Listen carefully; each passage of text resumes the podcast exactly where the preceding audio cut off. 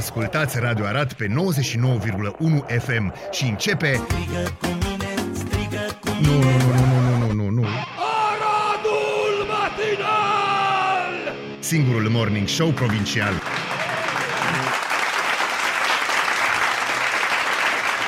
Bună dimineața populație, bună dimineața popor, bună dimineața Bazil N. Mureșan. Go down, go down Undeva în Chinatown. Să mâncăm chestii interesante. Bună dimineața dragilor. Bună dimineața Mihai Bună dimineața Arad, oraș absolut minunat și cosmopolit 13 grade la ora Ca așa aceasta, ne trebuie 23 de grade maxima și Extraordinar. soare. De asta următoarea piesă va fi Funk Star Deluxe, Sun is Shining. Este important să ne Să se amintim știe. că soarele Soarele, până când soarele răsare. Păi astăzi au început bine și săptămâna sper că a început bine pentru că am avut un trafic foarte lejer, se vede E clar că e vacanță. vacanță. Da, ceasurile, contoarele, tot, tot, tot s-au dat înapoi. Totul s-a dat înapoi. Uh, noi nu, noi mergem Noi nu. înainte Noi- pentru că alea era. înainte, da, înainte era mai bine. Înainte știi? era mai bine. Da, a fost un weekend uh, uh, bun.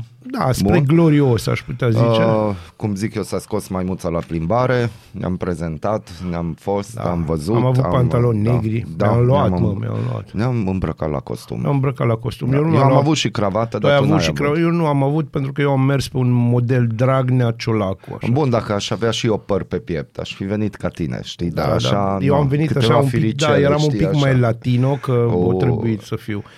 Știi, latino. există, da, există totdeauna, știi, producătorul ăla de rom mai gras, Mm. așa, care umblă așa, da, ăla eram eu. Am în mintea înțeles, mea, am să ne înțeles. înțelegem. Pentru cei care nu știți și nu ați fost pe site-urile de socializare, alături de Bazil am fost la Gala Comunității Arădene.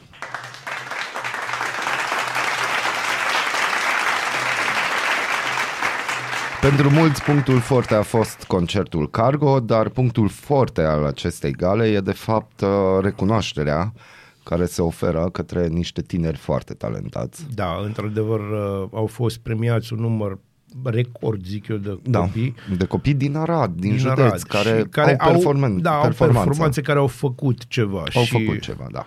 Nu putem decât să aplaudăm inițiativa și Și tinerii. și tinerii, fără discuție, în primul rând tinerii, dar și inițiativa care, uh, hai să spunem, eu, eu îi doresc să, eu doresc ca aceste inițiative să meargă tot înainte, ea merge de ceva ani, mm-hmm. s-a dezvoltat și uh, cred că e o idee foarte bună, cred că e un lucru deosebit.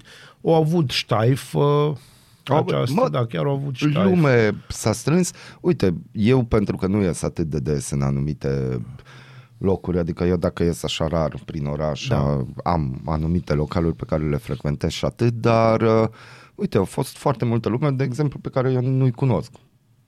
Nu deloc, adică nu-i văd, nu-i vezi în viața Nu, de zi și cu asta zi e o chestie și din câte am minunată. înțeles, acolo foarte mulți au fost sponsorii, Da, au fost partenerii sponsori. care au luat de la ei și au finanțat acele burse, acele cadouri care s-au dat pentru Da. da. performanță și aici Uite, s-a dovedit, pentru mine cel puțin, la numărul de premiați, încă o dată m-a copleșit numărul tinerilor premiați și vreau să mulțumesc că există asemenea eveniment și cel mai important lucru, vreau să mulțumesc antreprenorilor arădeni care au reacționat la acest eveniment și au luat de la ei și au investit într-un viitor și meritați aplauze pentru că pentru un asemenea gest, eu de 11 ani stau în Arad, îți trebuie curaj aici în Arad.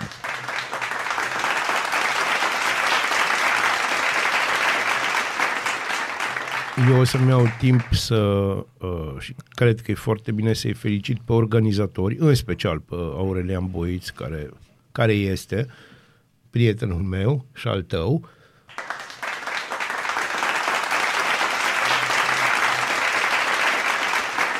Dar, bineînțeles, nu o să pierd ocazia să-i felicit pe cei din Cargo, care au fost da. extraordinari, pe Monica Angel și pe Luminița Angel și Ce pe schimbare! și pe, da, și pe prietenul meu Cristi Hurbaru, care este un adevărat până la capăt și înapoi. Mhm. Și o să felicit din inimă și o să mulțumesc Filarmonice Arad, care Da, a fost felicitări. excepțională. Felicitări.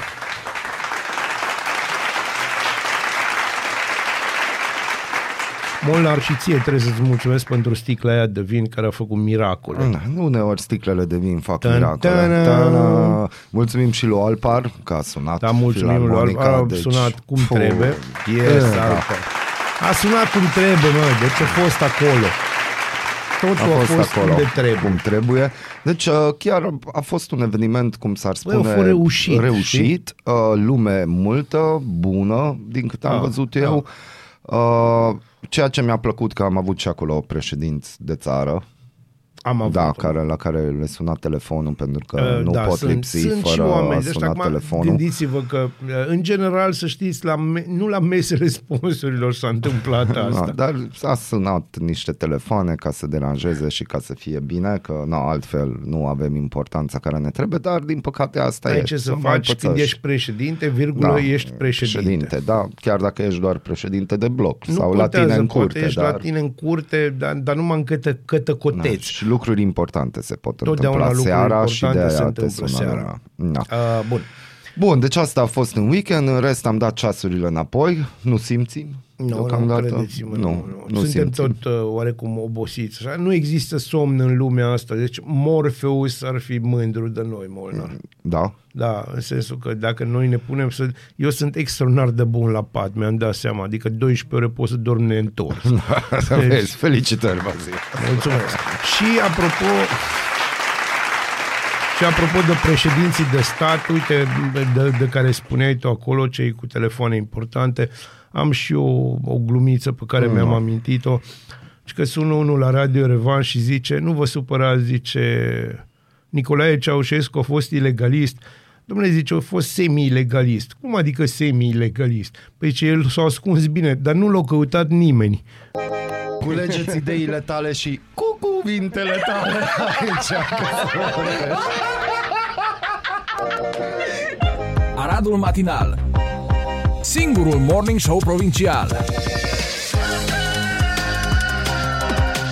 Radio Arad 99,1 FM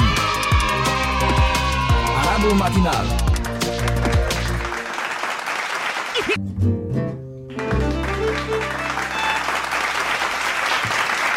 Avalon Jazz Band, la mea. Deci asta mi amintește de o dimineață în Toulouse cu un latte și, bineînțeles, un pastis lângă mine. Mulțumesc, Molnar. Chiar Mm, asta, uh, asta. m-a dus așa în partea. Cumva genul ăsta E de luni. muzică, da, dar genul ăsta de muzică totdeauna se leagă de, totdeauna se leagă de sudul Franței, totdeauna, deci, din punctul meu de vedere. Și dacă sudul Franței, pe glasul Aradului, am găsit un uh, articol interesant cu titlul Orașul cu handicap. Uh, Și e vorba de Arad. pe glasul Aradului? Da, da. Găsirea unui loc de parcare în timpul orelor de lucru în centrul Aradului a devenit o problemă tot mai mare pentru șoferi. Unul dintre arădenți, sătul, să tot dea ture fără succes, a început să studieze dacă mașinile parcate pe centrul orașului sunt în regulă. Două zile la rând s-a plimbat printre ele și a constatat că, atenție, din 30 de mașini parcate, 26 au avut expuse legitimații de handicap. Cităm, nu pot să cred că toți cei care le conduc suferă vreun handicap. Am constatat că sunt mașini parcate lângă instituții. Noi ceilalți nu mai avem loc. Este mesajul Arădeanului uh, care a trimis și redacției Glasul Aradului două filmulețe în care se vede clar că da, deci, deci sau a fost proședința persoanelor cu handicap în centru, unul la mână, sau doi la mână, ceva e în neregulă. Importantă în știrea asta și mai importantă e uh, comentariile. Deci vine un comentariu, spune, cine se ocupă de locurile de parcare e retardat. Cică.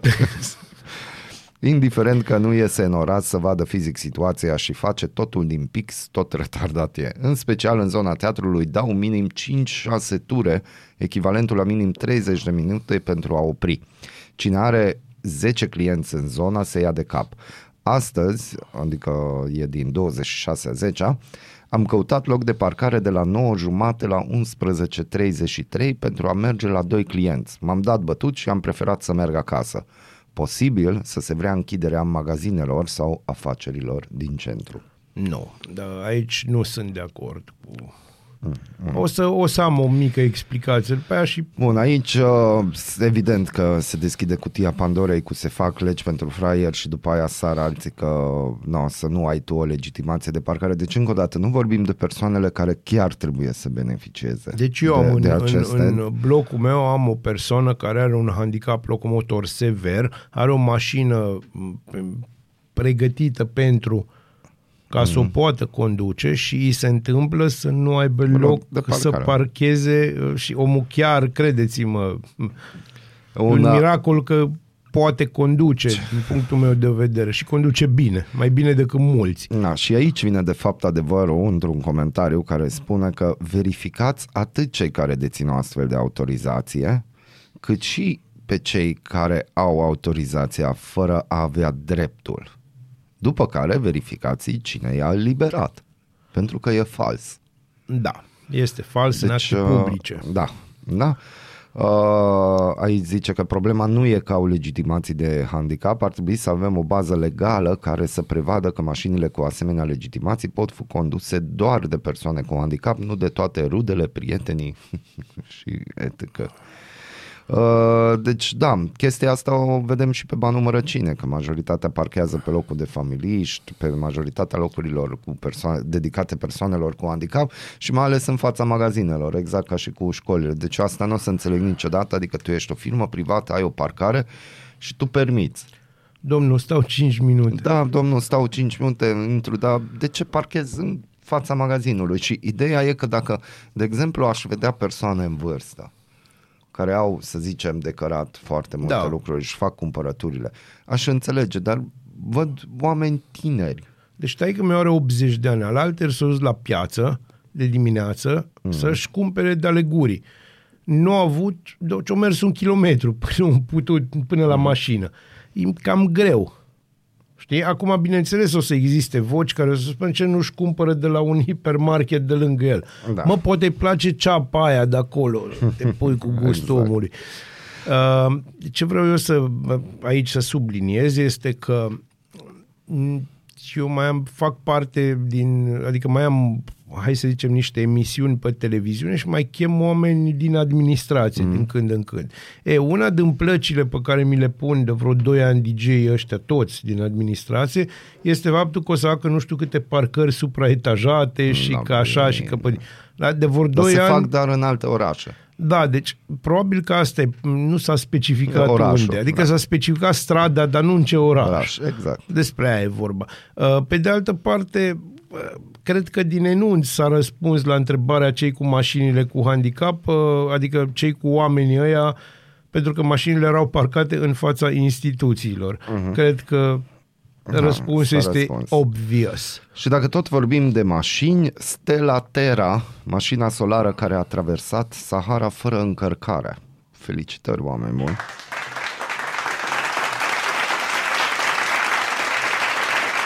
Stella Terra este o mașină alimentată cu energie solară proiectată de 22 de studenți de la Universitatea de Tehnologie, de Tehnologie Eindhoven. Felicitări! Este primul vehicul off-road cu această tehnologie capabil să parcurgă distanțe lungi fără a fi nevoie să fie reîncărcat. A finalizat un test de 1000 de kilometri între Maroc și Sahara, demonstrându-și potențialul și inovația. Deci felicitări! Uh, vehiculul cu două locuri a fost conceput de 22 de studenți, atenție, cu vârste cuprinse între 21 și 25 de ani. Da, apropo, generația care stă numai pe telefoane și Da. la la la. Scopul a fost acela de a demonstra nu numai validitatea proiectului și fezabilitatea viitoarelor mașini solare, ci mai precis de a testa șasiul prototipului cu 25% mai ușor decât un SUV mediu și profilul aerodinamic al acestuia. Mașina cu energie solară Stella Terra este un vehicul inovator care folosește energia soarelui pentru a se mișca. Are o caroserie ușoară și rezistentă dotată cu panouri solare care îi permit să atingă o viteză de atenție 145 de km la oră și o autonomie de 710 km când este soare. Poate aborda și terenuri dificile, dar își reduce raza de acțiune la 550 de kilometri. Dacă vremea este norată sau plouă, mașina poate folosi o baterie cu litiu pentru călătorii mai scurte de aproximativ 200 de kilometri. Mașina este de asemenea multifuncțională, poate furniza energie pentru gătit și încărcare dispozitive electronice externe, iar scaunele interne sunt complet înclinate, astfel încât să creeze un pat pentru dormit. Echipa care a proiectat Stelatera a trebuit să inventeze multe componente de la zero, precum suspensiile și invertoarele. Potrivit uh, managerului grupului Wise Boss, această mașină reprezintă un avans de 10 ani față de alte mașini electrice de pe piață.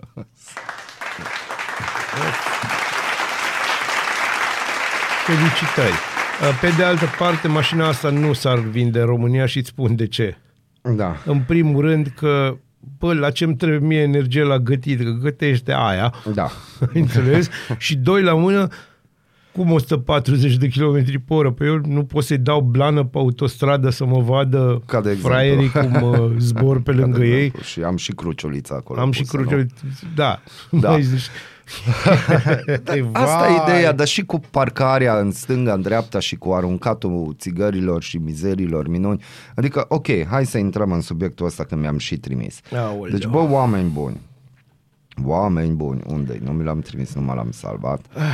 Deci am văzut acum că aveți o frustrare generală față de ceea ce înseamnă Halloween și ce înseamnă Ah, chestiile da, da, astea. Da, da, da, asta e minunat. Cităm. Da, am înțeles. Dacă mergi la moaște, ești prost. Dacă crezi în dogmele și tradițiile creștine ortodoxe, tot prost ești. Dacă mergi la grătare cu mașina, blocând circulația dimineața pe un sens și seara pe celălalt, ești deștept. Chiar dacă lași locul ăla unde ai băgat la mață în mijlocul naturii, ca la porci, vorba aia.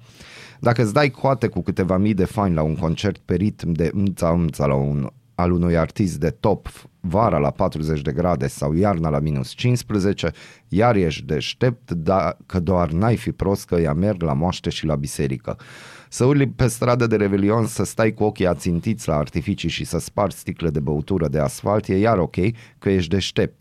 Dacă te droghezi și nu mai ești real, iară este ok, nu ești prost ca ceilalți care nu o fac. Să-ți costumezi copiii în cadavre, fantome, diavol, dras sau alte ligioane pentru că e super și cool Halloween, este iar ok, dar dacă proștii își trimit copiii să fie îndoctrinați religios la orele de religie, unde sunt așa de îndoctrinați religios, de ajung să deseneze pe asfalt doar teme religioase, nu mașinuțe, tancuri, pisicuțe și prințese. Dacă intri în sevraj de Black Friday sau înainte de Crăciun și Paști, de ei cu asalt molul ca dorobanții lui Walter Mărăcineanu, Asta e reduta frumos. Grivița la 1877, să cumperi orice de parcă a doua zi s-ar decreta raționalizarea sau foamete, e tot ok, că tu ești deștept. Nu ca proștii ăia care merg la moaște și care cred în Dumnezeu și dogmele și tradițiile ortodoxe. Asta am citit-o de pe net. Da, Uh, a fost foarte bine scrisă. Da, Foarte uh, bine scrisă. problema majoră în toată chestia asta cu religia versus Black Friday și toate alea este mai ales că, Halloween. și mai ales Halloween este că extreme. Da. Și ce înțelegem din toată povestea, îmi permit să Da, da, sigur, te intervin rog aici frumos. și pentru că uh, știi ce, e foarte interesant pentru că pentru mi se întâmplă rar să găsesc un text bine scris Mhm. mm-hmm. pe tema asta, da. din orice parte am privit problema. A, Bun, hai să luăm un pic chestia asta cu mersul la moaște, în primul rând, nu este egal cu credința religioasă și mersul la biserică, nu este tot una exact. cu Exact. credința. Credința e o chestie foarte personală și o chestie pe care, din punctul meu de vedere, merită absolut tot respectul, in- indiferent dacă tu crezi în nori, OZN-uri, extraterestri antici sau, uh, nu știu, inorogi mov. Uh-huh. E ok, dacă e bine pentru tine, am, ai tot respectul meu. Mersul la moaște, pe de altă parte, e un obicei arhaic, Recent. nu este un obicei arhaic, e de 1000 de ani, de 2000 de ani, uh, care vine din păgânism, ca să nu avem vo- un dubiu pe tema asta, știi? Înainte se duceau la tot felul de regi, la mausoleele lor și se închinau la moaștele lor, acum se închină la alte moaște, la tot felul de, m, cum să spun eu ție, sfinți uh, care și, și oameni, oameni care au fost extraordinari și se închină la hai să spunem, cadavrele lor, la modul foarte serios. Nu că ar fi o problemă. Deci nu că ar fi o problemă dacă nu s-ar face atâta gălăgie, dar ăștia sunt ca veganii, pe cuvântul meu de onoare. Deci am cunosc vegani și am ajuns să nu vreau să fiu vegetarian vreodată pentru că îi aud din 8 în 8 minute, vai, eu sunt vegan, dar eu sunt vegan, vai, mă deranjează lumina solară că sunt vegan, mă deranjează că văd o vacă, cum poți să mănânci chestia asta, ce te bagi tu în farfuria mea? Eu nu mă bag în moaștele tale. Consider, bineînțeles, și ca să închei chestia cu veganii, consider că e mult mai decât să omori un animal și să-l mănânci, mi se pare mai crud să lași să moară de foame că îi mănânci tu nutrețul. Deci să ne înțelegem. Bun, mai departe. Halloween-ul că tot de ăsta se iau, iau o anume gașcă și nu oameni care scriu așa, pe ăștia am tot respect. Dar hai să Corect. vă explic lui alții, că știu că sunteți câțiva, că na, nu știți. Ne ascultați. Căutați Trinitas și n-ați găsit și ne-ați nimerit pe noi. Uh, dragilor, hai să vă spun, e sărbătoarea tuturor sfinților, așa se numește.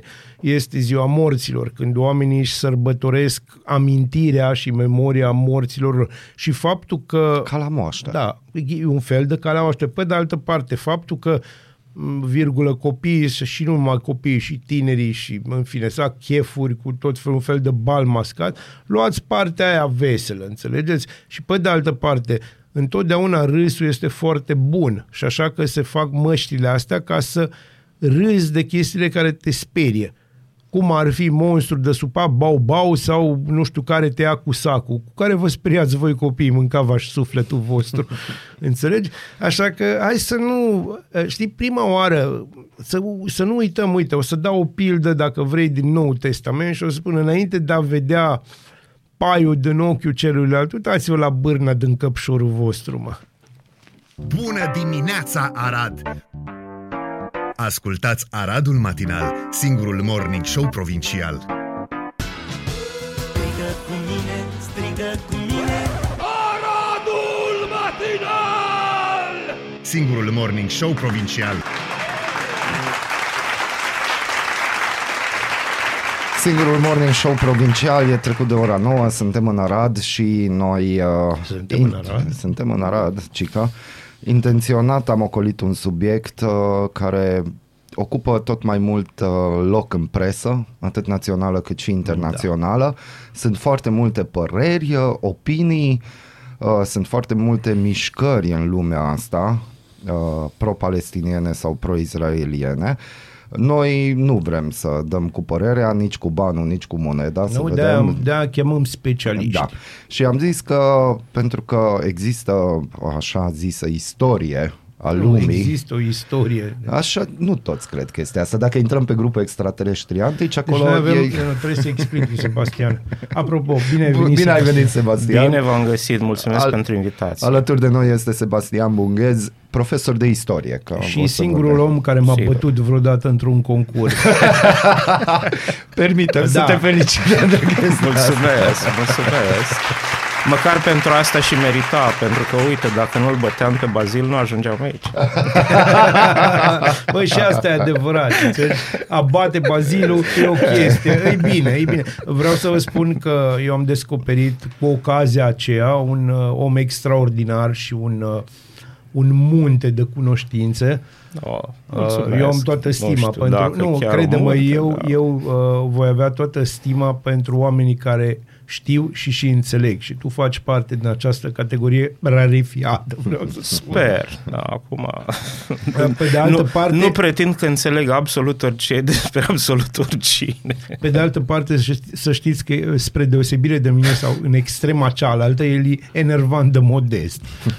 Da, enervant de modest. Da, deci pe bune. E singura caracteristică cu adevărat enervant că ești modest.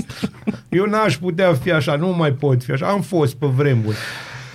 Uh, hai să ne întoarcem atunci Da. la oile noastre. Ca să formulez. Aia asta, oi și lupi, dar nu știi care Oi sunt și lupi. care.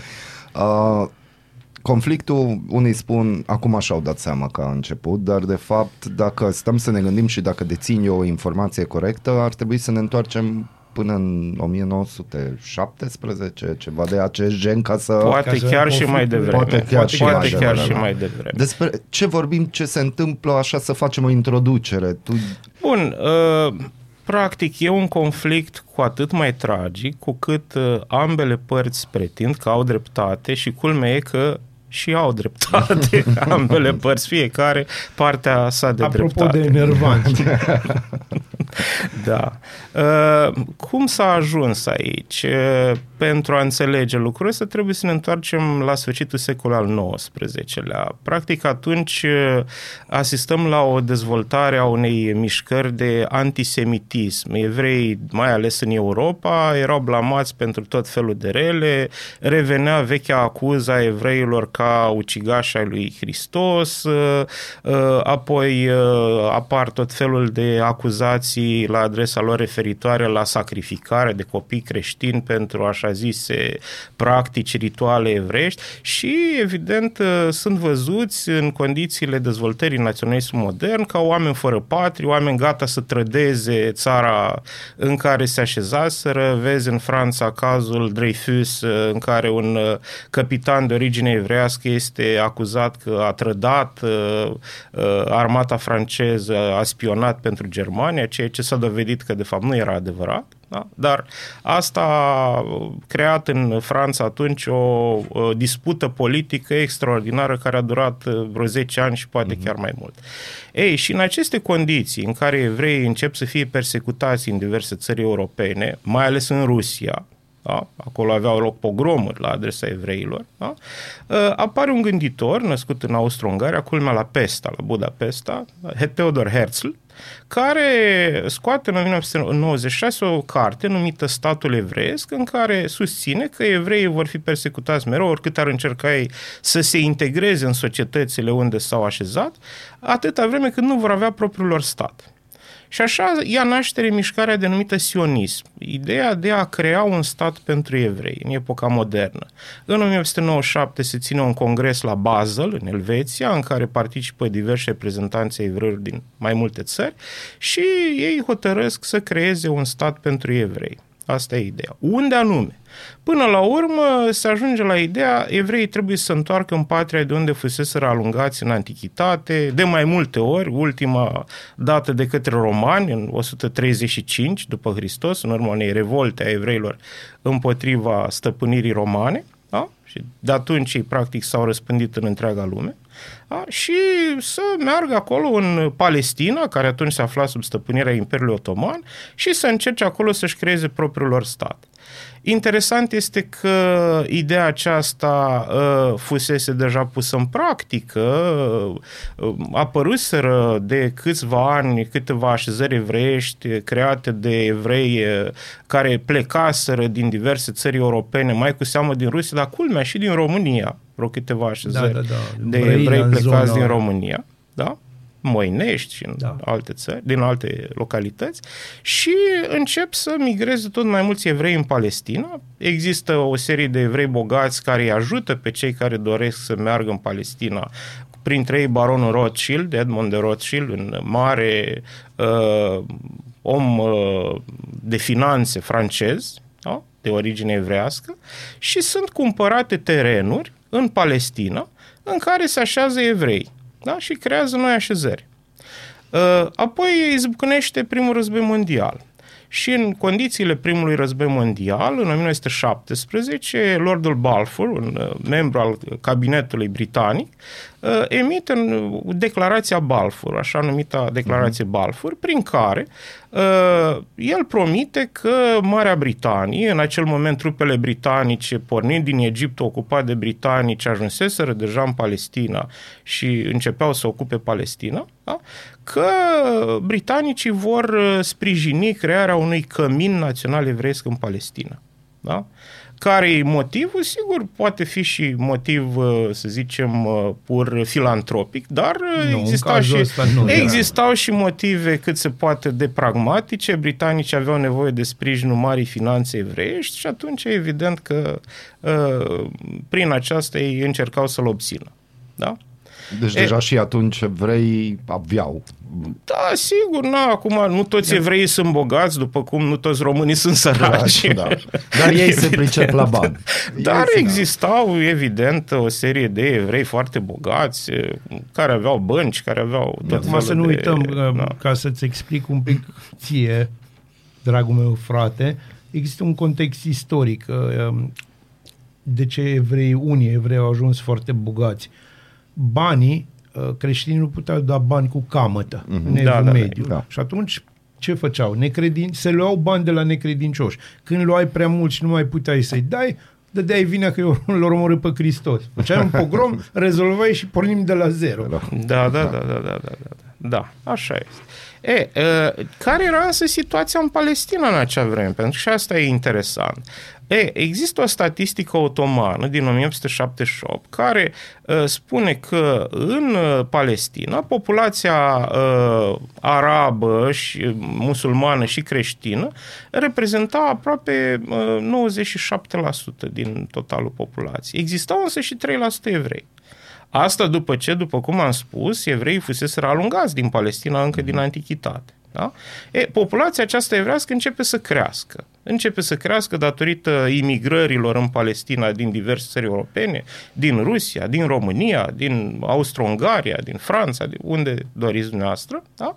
Și treptat, procentul uh, pe care îl reprezintă evrei în populația Palestinei crește și el și începe să crească tot mai mult și în perioada interbelică. După ce, la sfârșitul primului război mondial, Marea Britanie obține Palestina de la Imperiul Otoman, bine, nu cu titlul de colonie, cum uh, erau alte teritorii stăpânite de Marea Britanie, ci cu titlul de teritoriu sub mandat, uh, dat de către Societatea Națiunilor, o precursoare Un fel Organizației de Națiunilor Unite. Protectorat. Da, să spunem așa ceva, cu ideea că în viitor, cine știe, în momentul în care populația din Palestina va ajunge la o suficientă dezvoltare, la o suficientă civilizație, să spunem așa, ă, această țară va deveni independentă. Da? Posibil. Nu era foarte sigur această ă, perspectivă. Da? Și în primii ani ai perioadei interbelice, uh, uh, englezii uh, încurajează imigrația evrească, da? numărul evreilor crește, Palestina începe să prospere datorită activităților economice pe care evreii încep să le practice.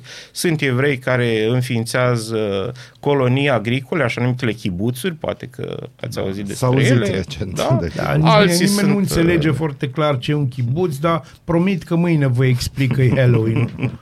Bine, așa. Alții sunt, uh, evident, uh, industriași, meseriași, alții vin cu bani și așa mai departe. Și Palestina începe să prospere. Problema e că uh, arabii încep să vadă venirea acestor evrei ca o amenințare la adresa lor. Pentru că de exemplu, înainte de venirea evreilor, uh, în Palestina existau uh, o serie de moșii care au lucrate de uh, agricultori arabi, da? care erau plătiți de stăpânul moșii, de moșierii respectivi. Când vin uh, evrei și cumpără moșiile respective, ei nu mai au nevoie de acești lucrători arabi pentru că își aduc propriilor oameni care să lucreze. Și atunci uh, o serie de arabi rămân fără ocupație, practic pe drumuri. Sunt nevoiți să plece Și de nici acolo. unde- drumuri n-aveau. Dacă da, da, da, da, exact, da. Și atunci uh, apar aceste conflicte. Conflicte care în perioada interbelică ajung să se transforme la un moment dat chiar în confruntări directe între arabi și evrei. Bun, este și contextul ocupației uh, engleze. Englezii erau și ei văzuți de arabi drept uh, necredincioși și în plus, în timpul primului război mondial, englezii uh, promiseseră arabilor că dacă îi ajută împotriva Imperiului Otoman, uh, o să le permită să-și creeze propriul lor stat. Așa cum le-a promis și curzilor. Da, da, da, da, da. Poate ați văzut uh, faimosul film Lawrence al Arabiei Da, despre... bineînțeles. Da, e, e vorba despre ce vă spuneam. Da? Englezii, cu ajutorul arabilor, îi înfrâng pe turci. Și când să le dea voie să-și creeze statul, da, nu mai Au e. uitat. Parcă totuși uh, am vrea altceva. Da. Așa. Ei, și au loc o serie de revolte ale arabilor, atât împotriva stăpânirii engleze, sunt ciocniri între arabi și evrei, până la urmă, pentru a potoli această uh, revoltă a arabilor, englezii uh, uh, în 1939 uh, pun capăt imigrației evreiești în Palestina. Da? Culmea tocmai în perioada când evreii aveau ar fi fost cea mai bine, mare da. nevoie să vină, pentru că începeau să fie persecutați în Europa de Hitler, mai întâi în Germania, după aia în Austria și așa mai departe. Da. Asta ar fi ca începuturi. După aia, în timpul celui de-al doilea război mondial, uh, imigrația evrească continuă, dar continuă clandestin. Da? Sunt unii care intră în Palestina clandestin, da? Uh, unii dintre ei sunt chiar arestați de către britanici și deportați în lagăre din Cipru, Cipru care se afla atunci sub uh, stăpânire britanică. Da?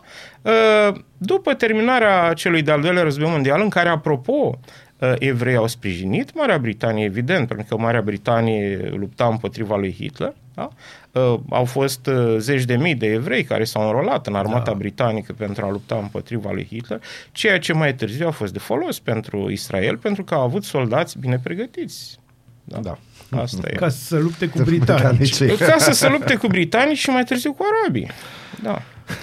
Da. Ei, după al doilea război mondial, Marea Britanie, care din punct de vedere economic suferise îngrozitor în timpul celui de-al doilea război mondial, își dă seama că nu mai are mijloace să mențină sub ocupație atâtea teritorii.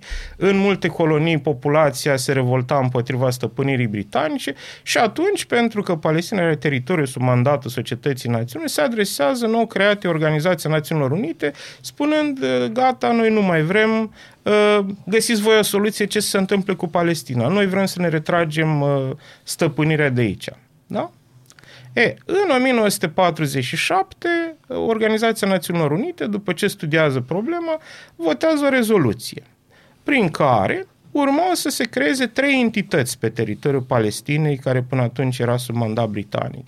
Un stat evreu, un stat arab și Ierusalimul, care să fie oraș liber, aflat sub uh, controlul Organizației Națiunilor Unite, în care toată lumea, pentru că e un oraș important pentru trei mari religii, nu? Uh, iudaism, creștinism și islamism, să poată veni în pace să facă pelerinaje, să viziteze și așa mai departe. E, uh, soluția e foarte ciudată, pentru că dacă v- v-ați uitat la harta pe care au uh, propus-o cei de la Organizația Națiunilor Unite, e un fel de puzzle. Îs teritorii care urmau să facă parte din statul evreu, teritorii care urmau să facă parte din statul arab, care se întâmplătând între ele. Sunt enclave. Da, da, sunt enclave, practic. Erau trei teritorii diferite, distincte, uh, uh, arabe, trei teritorii distincte evreiești, care m- aproape că nu comunicau deloc între Un ele. Nagorno-Karabakh multiplicat. Da, da, da, da, da, da, da, da, foarte bine, Bazil. Ok, văd că ai, ai studiat. Mulțumesc, mulțumesc. exact. Bun.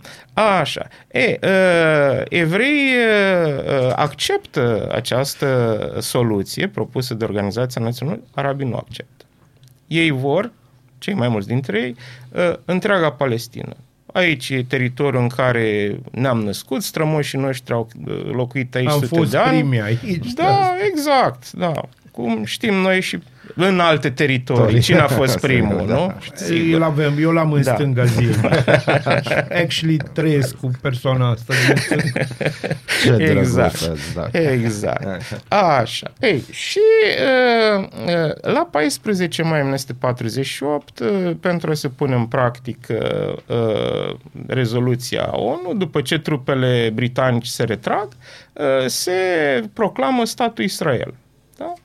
E, arabii nu acceptă și culmea, uh, în momentul respectiv, toate statele arabe care înconjurau Palestina atacă uh, Israelul. Israelul. Da? De la Liban, Siria, Iordania, Transjordania se numea atunci, da? uh, Egiptul, toți atacă Israelul. Israelul nu avea încă o armată bine pusă la punct. Da? Nici uh, arme, nici uh, uh, organizarea armatei de-abia se crease atunci. Exista o serie de organizații militare clandestine evreiești, din care urmează să se creeze acum uh, armata uh, oficială a Israelului. Da? Fiecare avea ceva armament, fiecare avea ceva experiență. Apropo, printre ei erau și teroriști care la un moment dat au aruncat în aer uh, sediul uh, comandamentului militar britanic, hotelul Regele David, uh, atentat soldat cu 90 și ceva de morți, da? Uh, tocmai ca să protesteze împotriva stăpânirii britanice. Da? Și uh, începe războiul. Război în care inițial arabii uh, au succes pentru că aveau armate organizate deja, nici ele nu erau cine știe ce, dar erau. Însă evrei încep uh, să se organizeze destul de repede. Uh, ei uh, cumpăr armament din Europa, culmea, a fost armament german. Da. Da. De la Istoria e Cehoslovaci. haioasă Da, da, câteodată. de la Cehoslovaci și chiar din Germania. Da? Reușesc să-l aducă în uh, Israel. Aveau, uh, după cum v-am spus, soldați bine pregătiți, militari bine pregătiți, se organizează destul de repede și reușesc să înfrângă armatele statelor arabe care îi atacau. Nimeni nu credea că se va întâmpla asta, dar iată că s-a întâmplat. Da? Și în momentul respectiv, nu numai că le înfrâng, dar din teritoriile care, potrivit rezoluției ONU, ar fi trebuit să creeze statul arab, ei și ocupă o parte destul de însemnată. Da, chiar destul de însemnată. Da. Practic, arabii mai rămân doar cu Cisjordania, da? teritoriul situat pe uh, malul uh, dinspre vest al Iordanului, da? Uh, Partea de est a Ierusalimului, Ierusalimul vechi, unde se găsea muntele templului și toate cele, uh, eu știu să zicem, obiective cu valoare religioasă și istorică. Da? Uh, Partea de vest a Ierusalimului, unde se așezaseră evrei, este uh, sub uh, control israelian, sub control evreiesc. Da? Și mai este așa numita fâșie Gaza, despre care tot se vorbește acum, Da. care e un teritoriu de nici o mie de kilometri pătrați, situat la granița Israelului cu Egiptul. Da? E, uh, în 1949 se sfârșește războiul și Israelul rămâne cu cea mai mare parte a teritoriului Palestinei. Uh, Nu se creează statul arab uh, palestinian pe care îl preconiza rezoluția Națiunilor Unite. Se ajunge ca Gaza, spre exemplu, să fie controlată de Egipt și administrată de Egipt, Cisjordania să fie administrată de Transjordania, mai târziu chiar va fi anexată de Transjordania, care își schimbă denumirea în Iordania mm-hmm. după acest eveniment. E, urmează alte ciocniri între evrei și arabi, între timp, pentru că statul Israel există, uh, imigrația evreilor din întreaga lume în Israel uh, este amploare, da. ia amploare. Uh, În timpul războiului, asta am uitat să vă spun, o parte însemnată a arabilor care locuiau pe teritoriile controlate de evrei fug, da? Unii fug, alții sunt uh, expulzați de către Israel, alții rămân. Convinși să îmi Da. plece, da. Alții rămân și chiar și astăzi 20% din populația Israel este compusă din arabi care au drepturi de pline. Da? A, Israelul este totuși un stat democratic. Da? Așa.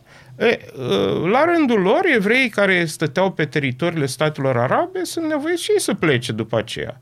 Evreii din Maroc, Algeria, din Tunisia, din Egipt, din Irak, din multe alte țări sunt nevoiți să plece în, în Israel. Pentru că, evident, că riscau să fie persecutați de uh, statele arabe nemulțumite de soartă pe care o aveau frații lor arabi din Palestina. Da? Și Astfel, 700 de mii, dacă nu mă înșală memoria, de arabi fug din teritoriile controlate de Israel, peste 300 de mii de evrei fug din statele arabe în acest moment. Foarte interesant întrebare. Mulțumesc mult pentru că în, în final ai făcut lumină asupra unei chestii pe care majoritatea oamenilor nu o știu deloc. Ce se întâmplă acum?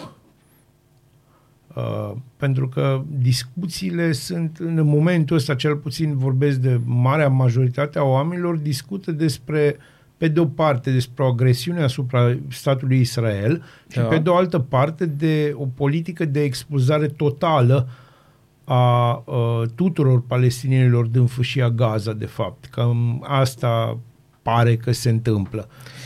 Bun, acum n-aș putea să spun dacă Israelul are în vedere așa ceva și, sincer, eu nu cred că se întâmplă așa ceva. Probabil că e vorba de o evacuare temporară pentru ca armata israeliană să poată să lupte împotriva Hamasului.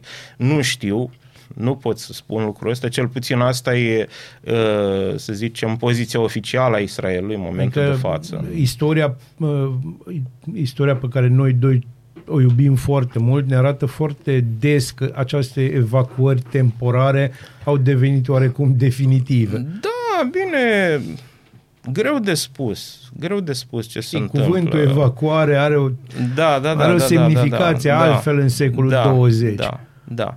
Uh, da, urmează să vedem. Numai viitorul ne va arăta ce se va întâmpla acolo. Adică, din nou, ceva ce va deveni istorie. Da, evident. Discuție. Există Da. vreun motiv pentru care să ne punem întrebarea și am văzut și pe net, foarte mulți s-au întrebat, de ce acum? Nu știu, Am de putea ce? menționa ceva, s-a întâmplat ceva în istoria recentă de care noi nu știm, nu fi ajuns la noi sau pur și simplu s-a Așa umplut se paharul întâmplă. și așa s-a Există întâmplat. teorii și teorii. Uh, În ultimii ani, uh, Statele Unite și Israelul încearcă să determine statele arabe importante să facă pace cu Israelul și să uh, recunoască existența statului Israel, pentru că unele nu recunosc existența Dacă statului ar fi Israel. Iranul. Da, Care bine, nu Iranul nu e bau-bau. stat arab. Da. El este, E da, el islam. este, bun, Da. e adevărat, însă există discuții cu Arabia Saudită, Tocmai. tocmai. foarte multe discuții cu Arabia Saudită pe tema asta și există, dacă nu, dacă nu mă înșel, o înțelegere deja din 2020 cu Emiratele Arabe Unite, da, care da, da. recunosc și au, și-au deschis ambasade. am Israelul a înțeles. reușit să semneze tratate de pace cu mai multe state arabe, începând cu Egipt în 1979 și președintele de atunci al Egiptului a plătit cu viața, îndrăzneala Da, de a se așa fi este. înțeles cu Israel, a fost asasinat de extremiști arabi, da? apoi a semnat tratat de pace cu Iordania, cu Emiratele Arabe Unite și se purtau tratative destul de intense, cum spuneai și tu, Bazil, cu Arabia Saudită. Poate că ăsta e un motiv Hamasul simte că nu mai este sprijinit așa cum uh, ar fi vrut din partea Arabiei Saudite și atunci, pentru a împiedica această înțelegere între Arabia Saudită și Israel, care dădea semne că e posibilă, da? poate că în acest moment Hamasul a plănuit acest atac împotriva Israelului ca să împiedice respectiva înțelegere. Pe de altă parte, dacă e să ne uităm un pic geopolitic, lupta cea mare în zona aia este între Arabia Saudită și Iran. Sigur, da, Arabia Saudită, stat sunit, nu? Da. Țara care uh, stăpânește cele mai importante locuri sfinte ale islamului, nu? Meca și Medina, Da, și Medina. nu? Iranul, stat șiit, Exact. uh, amândouă state care uh, sunt teocrații, din punctul ăsta, cu toate că Iranul ar zice că e o democrație teocratică, așa spun ei că sunt. Atâta vreme cât ca să candidezi la alegerile din Iran ai nevoie de aprobare din partea înalților clerici iranieni, Da, e e foarte greu de adevărat. spus De-aia că Iran spuneam ar fi că o, ei așa își o spun. democrație. Tu nu Da. știi că totdeauna oamenilor ăștia le place foarte mult să spună că suntem, măcar Arabia Saudită nu spune, e să dă-ne pace și suntem ok. Dacă da. am intrat într-un scenariu de film și ne gândim la ciclicitate, film bun. dar un film bun, și ne gândim la ciclicitate, ne gândim la istoria pe care noi o cunoaștem, am putea avea niște preconizări de oare ce s-ar putea întâmpla în viitorul apropiat? Sunt șanse, de exemplu, ca în câteva luni sau peste un an totul să se ajungă la o pace? Șanse există oricând. Acum probabilitatea nu știu cât de mare ar fi. Deci Da. nu înțeles sunt că- semne de a... Nu, am înțeles că în Qatar se începe o încercare de a se discuta un proces de... Eu, eu nu sunt politolog, așa că nu pot să mă pronunț în sensul ăsta. chiar Eu pot să vă citeam spun și- ce s-a întâmplat în trecut, dar ce se va întâmpla în viitor. Nici măcar uh, futurolog nu sunt. Hai să ne înțelegem. Va fi foarte greu pentru noi să ducem un politolog aici la noi. E o fost greu și un profesor adevărat de istorie dacă a norocul te știm pe tine. Pentru cei care doresc să aprofundeze acest subiect sau să afle ce recomandări avem, că am înțeles că ne-ai pregătit Da, câteva, câteva titluri de cărți. cărți apărute în limba română, sunt traducere ale unor cărți, bestselleruri chiar pe plan Mhm. uh-huh. internațional, în ultimii ani. Iată, spre exemplu, despre istoria Israelului la Humanitas a apărut în 2019 o carte uh, scrisă de uh, Daniel Gordis, Israel, scurtă istoria unei națiuni renăscute. Da? Uh, o altă carte apărută la Polirom în 2014 de Bernard Lewis, Istoria Orientului Mijlociu, de la apariția creștinismului până în prezent, și despre arabi, o carte substanțială, foarte groasă, de 600 și ceva de pagini, apărută la editura Rau în 2021, Arabi, o istorie de 3000 de ani a popoarelor, triburilor și imperiilor, scris de Tim McIntosh Smith. Mm. Da? Deci cam Asta ar fi câteva, evident că se pot recomanda aici uh-huh. mult mai multe. Am zis că acestea sunt apărute mai recent, pot fi găsite în librării, uh-huh. unele dintre ele chiar și la Biblioteca Județeană Arad, dacă uh-huh. e cineva, dacă cineva interesat. Da? Și da, sigur, se pot găsi multe informații pe internet, din păcate multe nu sunt uh, suficient de uh, clare, precise, unele încearcă să te inducă în eroare, altele țin doar partea evreilor, altele partea arabilor, puține informații sunt uh, suficient de echilibrate uh, ca să țină cont și de, uh, eu știu să zicem, narativul evrei și de cel arab, ca să spun așa. Și dacă tot vorbim de narativ, ce recomandare ai avea în calitatea ta de profesor de istorie către cei care ne ascultă și, de exemplu, au așa o sensibilitate către fake news-uri, către teorii de New World Order și da, chestii de genul ăsta, cum ar putea conspiraționiste, cum ar putea cumva singur să învețe să cumva să selecteze sursele și... Păi, în primul și în primul rând să se informeze doar din sursele care sunt de încredere. Da? Aș putea da numele câtorva site-uri românești, dar acum nu știu dacă nu cumva le fac publicitate. Aradul matinal. Aradul, Așa, exact, exact. Bun, asta e ok. Bun, da. Da, și da, să se întrebe totuși oare e plauzibil ceea ce, da, ce se, se spune aici, să caute informații din mai multe surse, să compare, să na, să gândească. Uh-huh. În calitatea ta wow. de wow. profesor, să gândească. Lucruri grele aici la matinal. Da. Uh, presupun că și printre elevii tăi ai mai cei care mai citesc, care mai sunt și presupun că ai, ai avut câteva discuții cu câțiva elevi care da, mai merg mai... spre fake news-uri. Cum, cum vezi? De, de ce? Știi cum e? E greu să-l, să-l faci pe un om care ajunge să creadă în ceva, să renunțe la credința lui. Uh-huh. E foarte greu lucrul ăsta. Eu încerc atunci când am de face cu situații de genul acesta să iau cu binișorul, să le spun mai citește și altceva, uite totuși poate că nu e cea mai bună idee ceea ce ai citit tu acolo. No. E foarte greu. E foarte greu e foarte greu. Îți mulțumim foarte mult mulțumim că ți-ai rupt din, din timp și ai venit uh, până la noi. Eu vă mulțumesc pentru invitație. Mm. O să mai vii. O să te mai chemăm da, dacă te simți dacă, bine. Dacă mă chemați, probabil că o să mai vin. De probabil. Deci asta. A, asta deja știi, asta se ia de la mine. Asta aproape. Îți mulțumim mult, uh, mulțumim o săptămână mult. ușoară, să ai spor la lucru și te mai așteptăm. Și vouă. Mulțumesc frumos. Bună dimineața, Arad! Ascultați Aradul Matinal, singurul morning show provincial. De ce? Să... Dar și eu cred nu, asta, că trebuie să faci test psihologic. Că te păi și eu un, cred, că te aude o lume întreagă, te, aud, te aud și marțienii acum.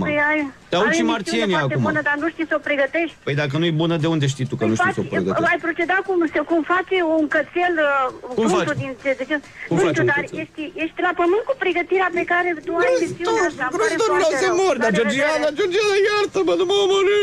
Georgiana! Georgiana! Georgiana! Ce supărat era Georgiana? Andrei, dar nu mai poate, nu mai poate. Chiar mă, poți să imiți o femeie plângând? Iubesc meseria asta nebunie și vreau să dedic acest premiu tuturor celor care iubesc la fel, de, la fel ca mine. Încă o dată, bună, bună seara și ce ai putea să ne spui despre tine?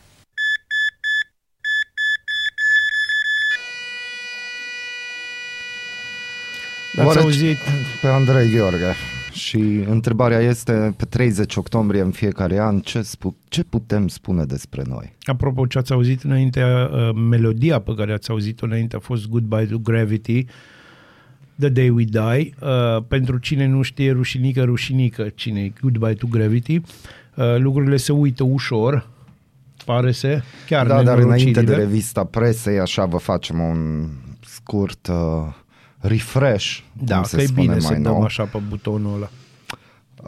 Uh, 114 apeluri de urgență au fost date în seara zilei de 30 octombrie 2015 de la Clubul Colectiv din București, când în timpul unui concert susținut de trupa Goodbye to Gravity, un incendiu a izbucnit de la mai multe artificii care au aprins buretele folosit pentru antifonarea unui stâlp din interior. Primul apel a fost dat la ora 22 și 32 de minute, iar primele echipaje sosite la 5 minute după primul apel au fost ale poliției. La alte 6 minute, deci 11 minute, au sosit o ambulanță, un echipaj smurd, trei mașini de pompieri și alte patru autospeciale folosite pentru a interveni în accidente. La 16 minute, adică la 22 și 48 de minute de la primul apel, incendiul a fost lichidat, iar până la final numărul al echipelor de intervenție era de 61, 77 sau 78. Nu se cunoaște cu exactitate numărul forțelor prezente la fața Da, domnul locului. Băniciu nu ne-a dat această Nici informație. numărul exact de infecții nozocomiale rezultate în urma internării victimelor în spitalele din capitală. Date exacte nu există nici în legătură cu numărul de persoane internate, numărul de persoane transferate în străinătate și locația unde au survenit anumite decese. Întreaga acțiune din seara zilei de 30 octombrie 2015 este descrisă într-un raport al guvernului ca fiind, cităm, o provocare pentru capacitatea structurilor care au acționat. Uh, nu știu, eu personal, probabil nici Andrei Gheorghe nu ar fi avut cuvinte pentru că nu suporta frecvența și mai mult ca sigur că ar fi oprit uh, emisiunea lui. Da, sunt dacă oameni formula. care se ocupă cu chestia asta. Uh, eu sper că sunteți mândri de unde s-a ajuns din 2015 până acum. Eu sper că aveți sufletul și inima la loc în momentele în care mergeți să votați și și atunci când nu optați a nu merge să votați. Și a vă plânge după aia. Și Goodbye to Gravity a știut ce cântă. Da. The day mâine we o give să, in da, mâine is o the să day fie we din die. nou o piesă de la Goodbye to Gravity. Aia va fi, hai să spunem, recomandarea baziliană, deși, sincer, deși îmi place atât de mult trupa asta, n-aș vrea să o recomand pentru acest motiv. Uh, ca o chestie personală, singura persoană care are tot respectul meu pentru toată povestea ce s-a întâmplat, mai ales după colectiv, în afară de Adi Despot, care a participat activ la, la a scoate răniții și arși de acolo, uh, singura persoană din lumea politică care are respectul meu veșnic pentru acest lucru, fie vă- că vă place sau nu vă place de el, este Victor Ponta pentru că și-a dat demisia. Da. Este singurul. Și a fost, ca urmare, pedepsit pe vecie de toată clasa politică română, pentru că așa ceva pur și simplu nu se face. Și acum ne întrebăm în 2023, pe 30 octombrie, ce face clasa politică? Uh, eu aș putea spune, dar la fel n-ar rezista frecvența, nici camera asta n-ar rezista pentru că aș sparge-o. Așa că nu, mai bine nu. Mai bine sărim peste ele și ajungem la revista presei. Da, revista presei, uh, profesor român la Oxford, uh, scenariile războiului Israel-Hamas includ și o variantă de coșmar, scrie adevărul. Avertismentul unui profesor român de la Oxford zice așa, o escaladare în Israel ar crește riscul de atentate în Europa. Războiul între Israel și Hamas a intrat într-o nouă fază, a anunțat sâmbătă 28 octombrie însuși premierul israelian Benjamin Netanyahu, dar nimeni nu poate anticipa ce va urma. Profesor de diplomație la Universitatea Oxford, Corneliu Bjola analizează pentru adevărul situația prin prisma expertului în geopolitică și explică posibilele scenarii. În cel mai fericit caz, statele arabe și Israelul ar evita o escaladare, însă există și variante de coșmar care ar avantaja Rusia și Iranul. China va avea un rol crucial în ceea ce se va întâmpla în Orientul Mijlociu, mai spune profesorul. O escaladare în Israel ar crește riscul de atentate în Europa, avertizează Corneliu Bjola. Acest risc există și au început deja celulele să se miște Da, prin se organism. mișcă. Da, dar hai să ne ocupăm cu lucruri și mai faine, că am întrebat ce mai face guvernul. Lista măsurilor fiscale care intră în vigoare de la 1 noiembrie pe Economedia. Pachetul de măsuri fiscale care introduce și majorează taxe pe care guvernul și-a asumat răspunderea a fost publicat în monitorul oficial vineri seară, după ce joi a fost promulgat de președintele Klaus Iohannis. O parte din schimbări între, intră în vigoare de la 1 noiembrie 2023, în timp ce altele începând de la 1 ianuarie 2024. Mai multe taxe vor crește, altele noi vor fi introduse, iar anumite facilități fiscale vor fi eliminate odată ce proiectul de lege privind măsurile fiscale pe care guvernul și-a asumat răspunderea va intra în vigoare. Economedia prezintă principalele măsuri care intră în vigoare. Se elimină scutirea de impozit pe venit pentru IT-ști, IT-știi vor fi scutiți de la contribuția la pilonul 2. Angajații din construcții, agricultură și industria alimentară nu mai sunt scutiți de contribuție la sănătate și de cam. Se limitează plățile cash printre multe altele. Da, asta cu plățile cash o să fie dureroasă. Incident păstrat secret, scrie Libertatea, cu două luni înainte de explozia de la autostrada Moldovei, firma lui Umbrărescu a mai perforat o conductă de gaze făcând lucrări neautorizate, confirmă Transgaz, însă CNAIR spune că nu știe nimic. Pe 17 iulie 2023, în zona comunei Garoafa, din județul Vrancea, un angajat al Tehnostrade, firma lui Dorinel Umbrărescu, a simțit emanații de gaz și a sunat la Transgaz, a arătat compania de stat întrebată de Libertatea. S-a constatat stricăciunea conductei din cauza că firma lucrase, lucrase neautorizat, spune Transgaz, care a reparat-o imediat, iar CNAIR susține că nu știe nimic, așa că nu s-a luat nicio măsură împotriva constructorului. Pe 21 septembrie, pe același tronson din autostrada Moldovei, aceeași firmă a găurit o altă conductă și patru, patru oameni au murit. Tu gândește că pe Bumbrărescu nu a reușit să-l dea jos Băsescu și o să dea transgazul sau ăia de la drumuri. Hai să fim serioși. În peste 100 de localități din Ținutul Secuiesc s-au aprins focuri pentru autonomie. Confirmăm că angajamentul nostru față de autonomie nu s-a schimbat, scrie G4 Media. Peste 100 de așezări din Ținutul Secuiesc au aprins focuri duminică seara pentru a sublinia cererea de autonomie teritorială a populației maghiare din regiune, a declarat Zoltan Gozdau, președintele Consiliului Secuiesc din Sepsi, principalul organizator al demonstrației, informează Hirado.hu, citat de G4 Media. La focurile de tabără aprinse după lăsarea întunericului pe înălțimile localităților, organizatorii locali au citit manifestul evenimentului semnat de Bolaj Ijac, președintele Consiliului Național Secuiesc, cel care a inițiat și organizat focurile de tabără. Potrivit manifestului, ar fi dovedit că poate acționa la nivel european în interesul lui Ținutului Secuiesc, în ciuda obstrucției autorităților, deschizând astfel o arenă internațională. Principalul organizator a declarat că manifestele citite în timpul priveghiurilor vor fi trimise ambasadelor străine la București, forurilor Uniunii Europene, ambilor președinți ai Parlamentului Bicameral de la București, premierului României și șefului statului român, așa cum s-a întâmplat și la 10 martie, de ziua libertății secuiești. Reînființat în urmă cu 20 de ani și fondat în urmă cu mai bine de un secol, Consiliul Național Secuiesc a declarat ultima duminică din octombrie 2016 drept ziua autonomiei Ținutului Secuiesc, când bisericile se roagă împreună pentru autonomia Ținutului Secuiesc, iar seara fac vizibilă cererea de autodeterminare a regiunii prin aprinderea unor focuri de tabără. Bun, deci hrană pentru toți extremiștii din cealaltă parte care o să zbiere că vai, vai, ce s-a da. întâmplat, ce s-a întâmplat. Europa liberă, la 33 de ani de la Revoluție, marile universități din România ajung ocazional în top 1000 al celor mai performante din lume, dar își măresc constant patrimoniul cu achiziții spectaculoase.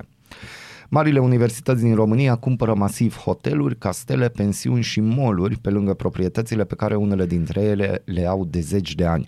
Argumentul este că numărul studenților crește constant și e nevoie de noi săli de curs. Culmea e că la nivel național studenții sunt din ce în ce mai puțini.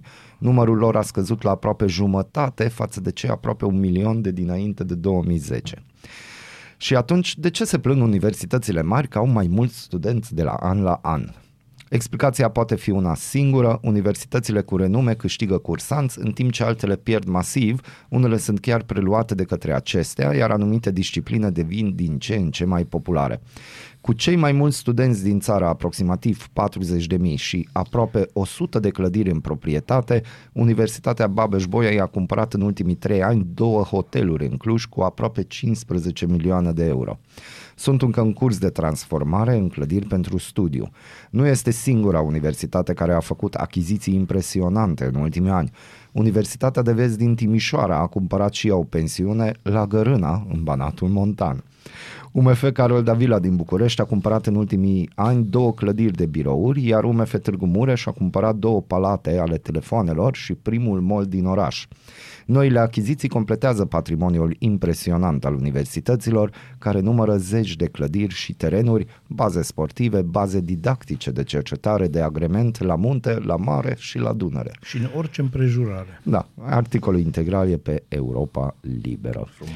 Și acum vine acel moment în care o să vorbim de morți, Răniți. niți, atât. Lasă-mă Azi- să te ajut. Dubii. Nu, azi nu mă Șubii, bag. dubii. dubii, dubii. Deci, uh, dragilor, azi e ziua națională în Grecia, la mulți ani Spiros. De acolo începem. E ziua mondială a animației. În 1628 e sfârșitul asediului fortăreții de la Rochelle și prin această capitulare Rochelle devine sediul și centrul hugenoților din Franța. În 1688 a început domnia lui Constantin Brâncoveanu. În 1834 este ziua neagră a aborigenilor australieni, măcelăriți de coloniștii britanici, eveniment nu- cunoscut sub numele de Battle of Pin- Pinjara on Swan River, în Pinjara, Western Australia. În 1918, Ceoslovacia obține independența față de Austro-Ungaria și începe prima Republică Ceoslovacă. În 1919, președintele Wo- Woodrow Wilson își dă veto-ul și începe prohibiționismul. În 1922, fasciștii italieni conduși de Benito Mussolini mărșăluiesc spre Roma. În uh, 1941, pe 30 uh, octombrie, are loc Holocaustul din Kaunas. Uh, Mor uh, în ghetoul Kaunas din Lituania 9000 de evrei, uciși de vecinii lor, sub, bineînțeles, atenta supraveghere a ASS-ului. În 1954, Ernst Hemingway primește premiul Nobel pentru literatură și în 2005, președintele Venezuelei declară țara teritoriul liber de analfabetism. Bă, acolo chiar așa îi, deci pe bun, toată lumea știe să citească, nu poate să mănâncă, dar știe să citește. În 1704, John Locke, filozof englez, moare. În 1952 se stinge Mircea Vulcănescu, filozof, sociolog, economist și profesor de etică. Etică român, ucis de comuniști, bineînțeles. Etică. În etic, da. În 2008 se stinge Dina Cocea, actriță româncă și de teatru și de film. Dar, în 1466, pe 30 octombrie, se naște Erasmus din Rotterdam, scriitor filozof olandez, uh, cel care a dat drumul umanismului așa ca și doctrină. Uh, Dușmanul tuturor se naște în 1955, e ziua lui William Henry Bill Gates, întreprinzător american, știți, la care au inventat Cu chipurile alea, cu chipuri chipurile. și de toate. Și pentru că ne place așa de mult, îi spunem la mulți ani lui Joachim Phoenix, Da. noul Napoleon. Așteptăm cu Așteptăm nerăbdare. cu noul nerăbdare. Napoleon. Și cam asta e. Astăzi am avut o emisiune plină de istorie. Sperăm că v-a plăcut nouă, ne-a plăcut maxim. O să mai facem din astea na na na. Și uh, în tema aceasta, piesa baziliană de astăzi este Holy Wars, adică războaie sfinte. Holy Wars al lui, uh, de la cei de la Megadeth și zic eu că you will enjoy. Ne vedem mâine. Pa! Bună dimineața, Arad! Ascultați Aradul Matinal, singurul morning show provincial.